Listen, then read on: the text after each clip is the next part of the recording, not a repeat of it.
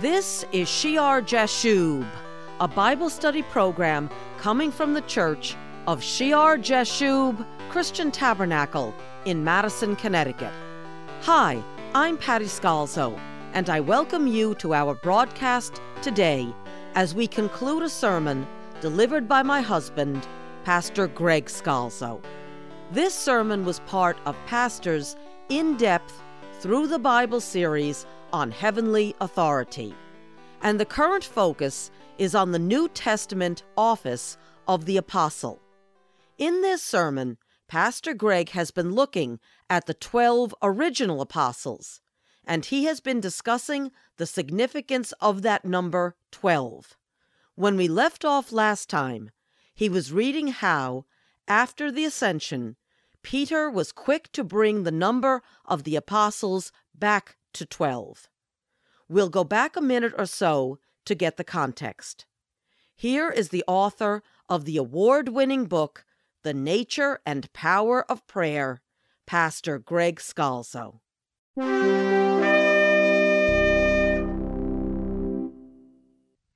In Acts chapter 1 and verse 15, and in those days Peter stood up in the midst of the disciples.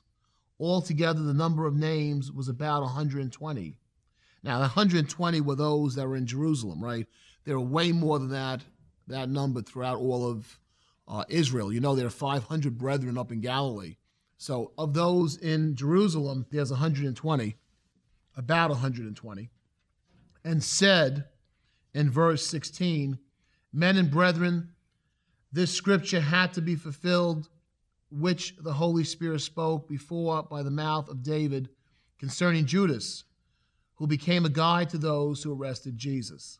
For he was numbered with us and obtained a part in this ministry. he talks about how Judas, the field that's purchased, how uh, he falls and his entrails gush out, and that field is called Akel Dama, field of blood, which fulfills Jeremiah prophecy that that area would be called the Valley of Slaughter. And then he says, It is written in the book of Psalms, let his dwelling place be desolate, let no one live in it, and let another take his office. And then he concludes in verse 21 Therefore, of these men who have accompanied us all the time, that the Lord Jesus went in and out among us, beginning from the baptism of John to that day when he was taken up from us, one of these must become a witness with us of his resurrection. And they proposed two Joseph called Barsabbas, who was surnamed Justus, and Matthias. And they prayed and said, You, O Lord, you know the hearts of all. Show which of these two you have chosen to take part in this ministry and apostleship from which Judas by transgression fell, that he might go to his own place. And they cast lots, and the lot fell to Matthias, and he was numbered with the 11 apostles. And then after that, we come to the day of, of Pentecost. So we receive the qualification here in this chapter, this first chapter of Acts. The qualification for replacement of Judas to bring the number back to 12 was that the man had to be with them the whole time the Lord Jesus went in and out among them. So from the start of the baptism, because you have the apostles, but you have many disciples, right? Learners, but only the 12 apostles. So of the other disciples, someone that would be with them from the start of the ministry, the baptism of John, to the ascension, seeing Jesus return up. Uh, and so that with the purpose that they could be a witness of the resurrection. That was a criteria for this level of meaning of the word apostle. We'll see there's different levels of meaning of the word. Someone who would have been with Jesus. Remember from Mark chapter 3, with Jesus, right? Preaching the gospel, healing the sick, and casting out unclean spirits. This is the meaning of apostle in the original sense of the word. And they had not yet received the power of the Holy Spirit in its fullness on Pentecost. So they select two, and they was clearly given guidance by the Lord. Both these men, Joseph, surnamed Justus, called Barsabbas, which means son of the Sabbath, and Matthias, both were clearly qualified. Either one would have been able to fulfill the job. They're not just throwing lots and saying, well, pick anybody. They narrow it down. They get it the best they can based upon the teaching of the Lord to these two men. And then they say, Lord, now you you show us. We leave it up to you. And that's when they cast the lots. And remember, they don't have the gifts yet of the Holy Spirit, where they might have received maybe word of knowledge to know which of the two would have been the correct one. But it seems very important that another take his office to replenish the apostleship, to bring the number back up to 12. And the qualifications are very clear. Someone that had been there the whole time, had seen the baptism, had seen the resurrection, had seen the ascension. And I believe we'll see as we go on in the study of the apostles over the next few weeks that the scriptures describe different levels of this office, different levels of this designation apostle. The highest, the highest clearly being these specific original 12 or 11 now with Matthias who saw the Lord, were there for the whole ministry, specially called by him.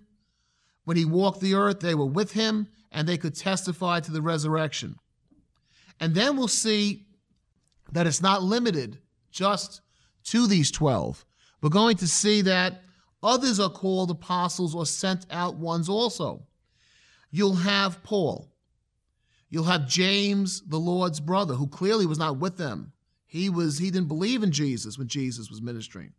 But he saw the risen Lord, we're told. And Paul saw the risen Lord.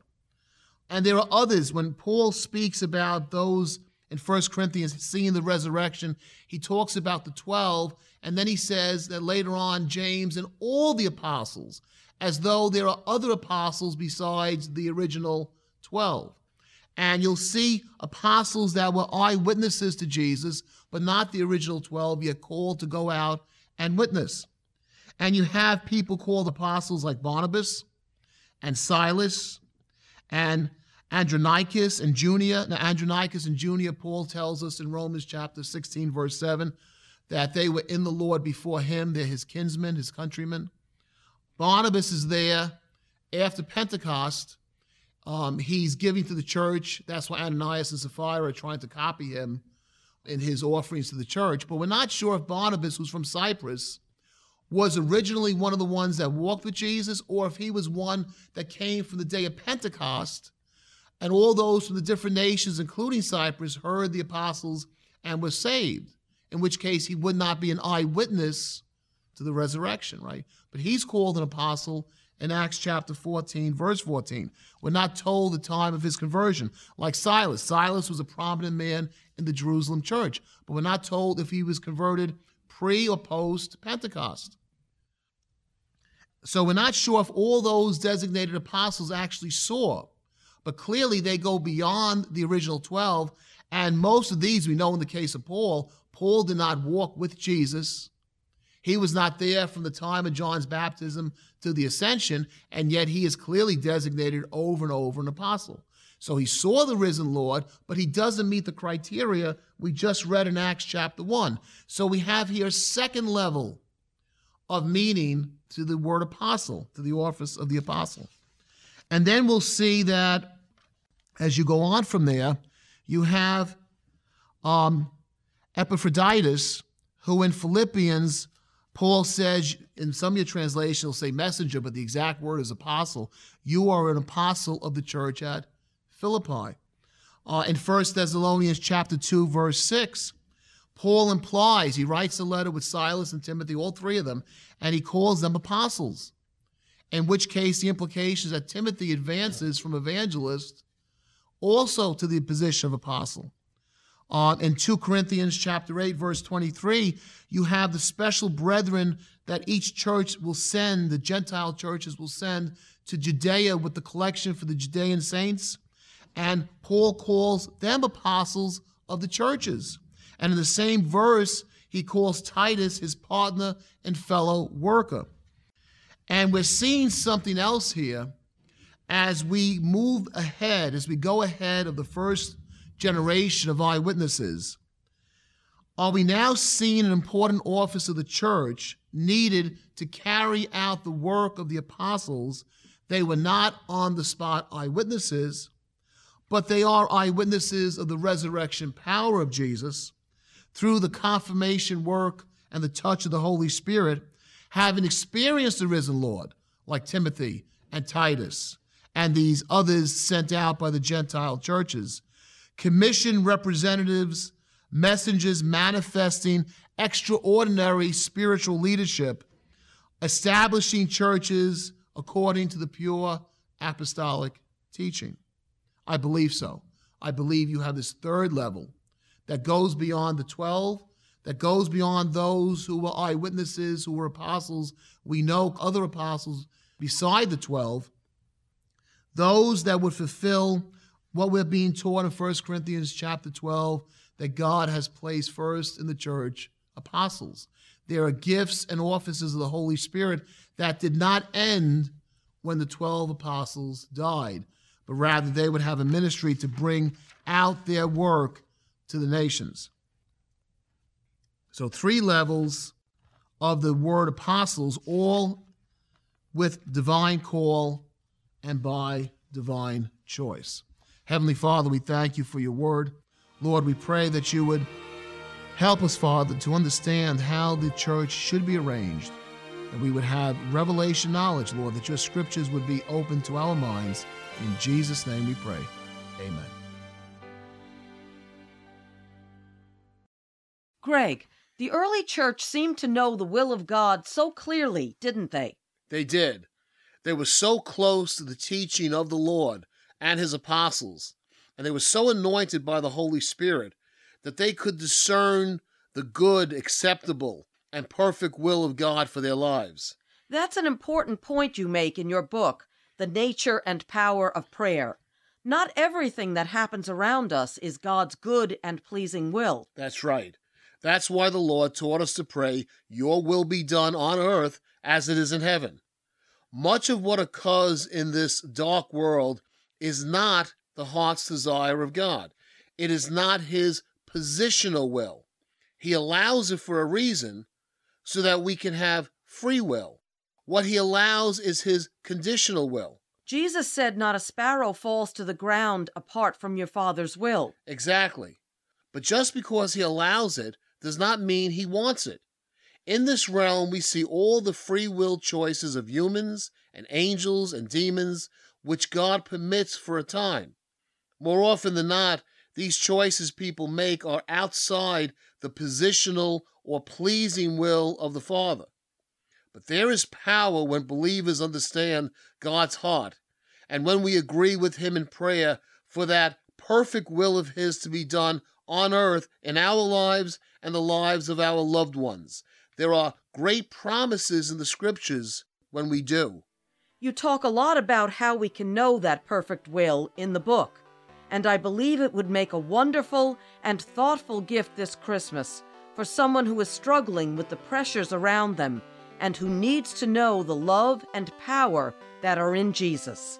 So let me give the name of the book again. It is The Nature and Power of Prayer by Pastor Greg Scalzo, and it is available on Amazon, barnesandnoble.com, and can be requested from booksellers everywhere. Please join us next time for Shear Jashub.